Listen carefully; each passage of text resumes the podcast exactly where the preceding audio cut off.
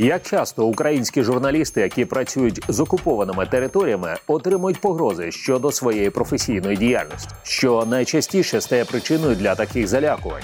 І скільки журналістів постраждало із початку повномасштабної російської агресії проти України? Докладніше у цьому випуску. Новини Приазов'я. Головне. Вітаю з вами Олександр Янковський і новини Приазов'я. Далі про війну на півдні України. Національна поліція України відкрила кримінальне провадження щодо погроз журналісту із Каховки Олегу Батуріну. Про це сам журналіст повідомив на своїй сторінці у Фейсбуці. У дописі Олег Батурін розповідає, що підставою для подання заяви до поліції стала хвиля погроз, які він отримав після публікації ним інформації про те, що чинний депутат Херсонської обласної ради від Європейської солідарності Валерій Салтиков зареєстрував свій бізнес на окупованій території. Кримінальне провадження зареєстровано 12 січня цього року і відкрите за статтею погроза або насильство щодо журналіста. На цю ситуацію відреагували і за межами України. Міжнародна організація Репортери без кордонів закликала Міністерство внутрішніх справ України провести ретельне і прозоре розслідування обставин пов'язаних із погрозами, які отримав журналіст Олег Батурін. Нагадаємо, з 12 по 20 березня 2022 року Олег Батурін перебував у російському полоні. Його отримували у холодному приміщенні, допитували і били. За 9 днів полону журналіст отримав тілесні ушкодження різного ступеню тяжкості. Станом на зараз провадження щодо обвинувачень осіб, які були причетні до викрадення Батуріна, передане до суду, де згодом має розпочатися розгляд. Про це журналіст розповів новинам при Азов'я. Цим фігурантам підозри були повідомлені правоохоронцям українськими ще в 22-му році. Звісно, що це йдеться про заочні підозри, і звісно, це, це не всі фігуранти. Чи не всі основні дієві особи в цьому злочині, просто це ті люди, яких ну вдалося ідентифікувати. Зрозуміти або дізнатися прізвище всіх фігурантів таких справ доволі складно. Погрози почали надходити Батуріну ще під час його перебування в окупації і продовжуються досі. Журналіст пов'язує залякування із професійною діяльністю, адже більша частина його матеріалів стосується окупованої частини Херсонської області і людей, які почали співпрацю з російськими окупаційними силами.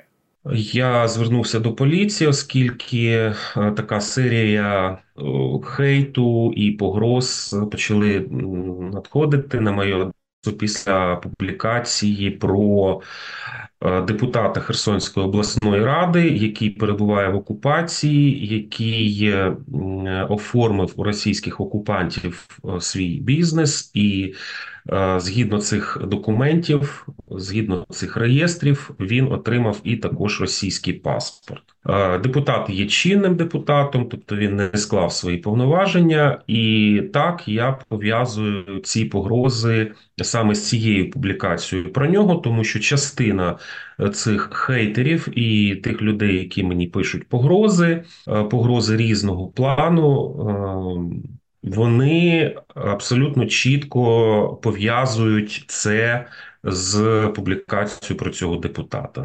Також Олег Батурін нагадав і про те, що з ним відбувалося у російському полоні. За його словами, допитували і катували журналістів представники ФСБ і Росгвардії.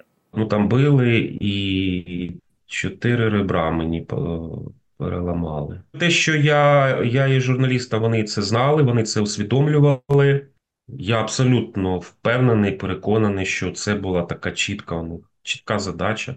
От е, там схопити журналіста. Після після е, мого випадку побував бранцем окупантів мій колега з міста Нова Каховка Олександр Гунько. Побували інші мої колеги, наші колеги з Херсонщини. От це не не був такий одно, одноразовий випадок то окупанти цілеспрямовано намагалися якось е, ну, підкорити журналістів.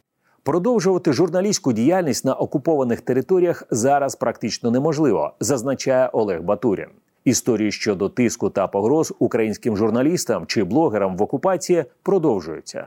Також, за словами Батуріна, журналістам потрібно дбати про свою безпеку і після виїзду з окупації. Тут потрібно ну в першу чергу ну якомога менше афішувати свою, ну де ти знаходишся, так тобто е, місце свого такого постійного чи тимчасово постійного перебування.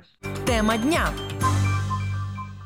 Із початку широкомасштабного вторгнення Росії в Україну тиск на журналістську спільноту відбувався і в окупованій частині Запорізької області. Про це новинам при Азові розповіла представниця інституту масової інформації Наталя Виговська. Коли е, окупанти зайшли, то вони спочатку ніби просто ходили намагалися домовитися да, про співпрацю. Ну, Можна сказати, що на щастя, ну, мабуть, ну, 95-96%, 97% медіа і е, медійників сказали ні. І потім почалися вже ну, інші да, способи впливу. Ну, от е, Спочатку як було? Наприклад, е, Бердянськ е, медіахолдинг просто туди зайшла, зайшов натовп е, військових озброєних, да, які прийшли поговорити. Після того, як стало зрозуміло, що ну, медіа не буде з ними співпрацювати, вони просто а, окупували якби редакцію, і все, і всі медійники були, а, ну, потім їх всіх там знаходились, там розмовляли і так далі. І після цього ну, якби медіа припинило роботу і. Власне, е, окупанти привласнили собі частоти, привласнили собі там саму редакцію і т.д. і т.п. Захоплення видань та погрози окремим журналістам відбувалися і у інших містах окупованої частини Запорізької області, зазначила Наталя Виговська. Озброєні російські військові обшукували житло, відбирали техніку і погрожували медійникам. Додала представниця інституту масової інформації. Також були обшуки у е, головного редактора е, газети Токмакської е, Віталія Холода. Тобто він встиг виїхати, і потім вже прийшли окупанти. Вони просто зламали його квартиру, винесли там документи, там ноут. Ну і власне він вже не повернувся після цього. Це очевидно. Приходили з обшуками до ще одної журналістки Ірина Даніліна Левченко. Вона працювала на ряд мелітопольських видань і на запорізькі видання. Вона теж виїхала. Вони приходили власне до її також батьків, шукали її. Тобто, цей такий е, ну пошук журналістів був перманентний, і в перший час він був був дуже дуже активним. Ну е, також у нас в полоні була. Ну, майже місяць, можливо, навіть більше. Ірина Дубченка, вона наша запорізька е, медійниця. Вона була в Розовці Утиски українських журналістів окупації, за словами Наталі Виговської, спрямовані на те, аби зробити українське населення більш лояльним до Росії. Можна було сказати, що все вони зачистили там медіапростір, ну і все там розвивають свої ці жахливі а, жахливу пропагандистську машину, це своє за медіа, а, там а, перевозять просто десятками цих е, пропагандистів з Росії, яких видають за запоріжців, які працюють як журналіст. Інститут масової інформації продовжує слідкувати за ситуацією щодо погроз журналістам в окупації і фіксувати їх, каже представниця ІМІ. Ну, я можу сказати, що е, максимум редакцій, от, які були закриті, максимум людей виїхало. А а ті, хто там знаходяться вже майже ну, там, два роки, найголовніше це там безпека там, медійника, навіть якщо мова йде про медійника з окупованих територій, да, то е, він якби сам вирішує да, там. Виходити на зв'язок чи не виходити, да, там взагалі робити щось чи не робити, да, там мати якісь е, контакти чи не мати. Новини Приазов'я. Читайте нас на сайті Радіо Свобода та шукайте у соцмережах. Це новини при Азов'я. У цьому випуску докладно про те, як російські окупаційні сили і ті, хто їм допомагає, погрожують українським журналістам. Тема дня. Журналістська робота пов'язана із окупованими територіями небезпечна тим, що російська окупаційна влада може впливати на людей, які займаються висвітленням подій в окупації та їхні родини. Про це в коментарі новинам при Азові розповів голова Національної спілки журналістів України Сергій Томіленко.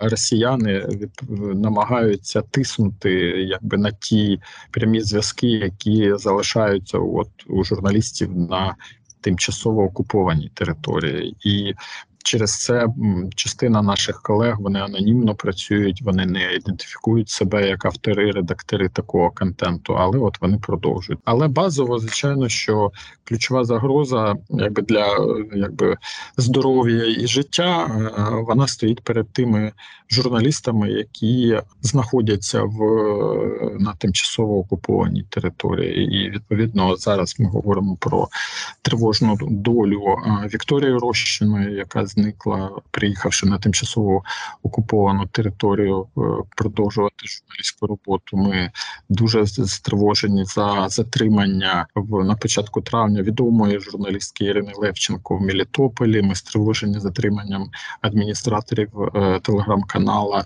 або соцмереж Рія Мелітополь е, в Мелітополі і інші от такі тривожні сигнали.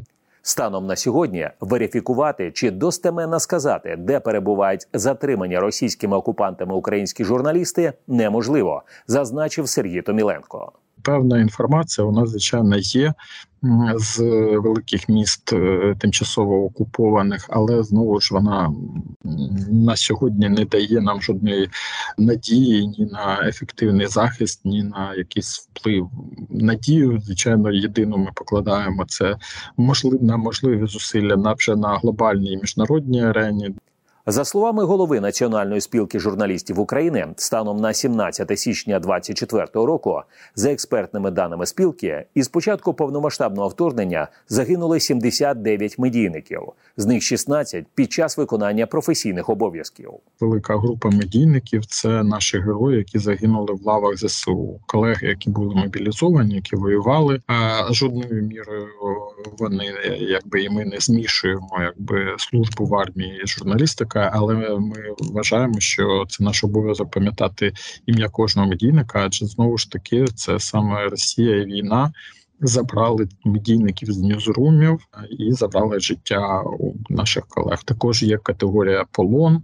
От ми зараз зосереджені з вами в розмові на полонених колегах в півдні України, на сході України, але хотів би ще привернути увагу до е, долі Дмитра Хилюка, це журналіст Уніан інформагентства, і е, Дмитра е, взяли в живий якийсь полон, як як живий товар або ще щось е, при спробі е, окупації Київського регіону і атаки на Київ ще в березні, у лютому, в березні 22-го року. І наразі е, є інформація, що Дмитро Хилюк утримується в одній з в'язниць безпосередньо на території Росії.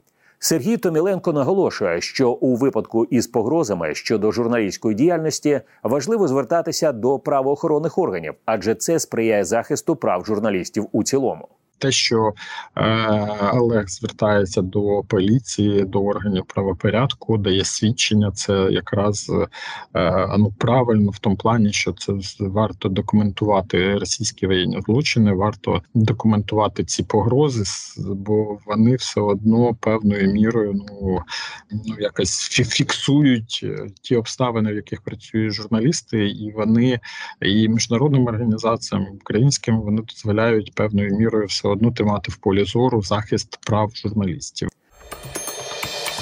Фейсбук, інстаграм, вайбер, ютуб. Приєднуйся до новин Приазов'я в соцмережах. Російське масштабне військове вторгнення в Україну триває з 24 лютого 2022 року. Російські війська продовжують атакувати об'єкти військової і цивільної інфраструктури, а також житлові райони. При цьому російська влада заперечує, що скоє злочини проти цивільних жителів України. Керівництво Росії оголошує про анексію українських областей, заявляє про територіальні претензії і водночас заперечує, що веде проти України загарбницьку війну. і Називається цитую спеціальною операцією. Олександр Янковський, новини при Азов'я. На все добре.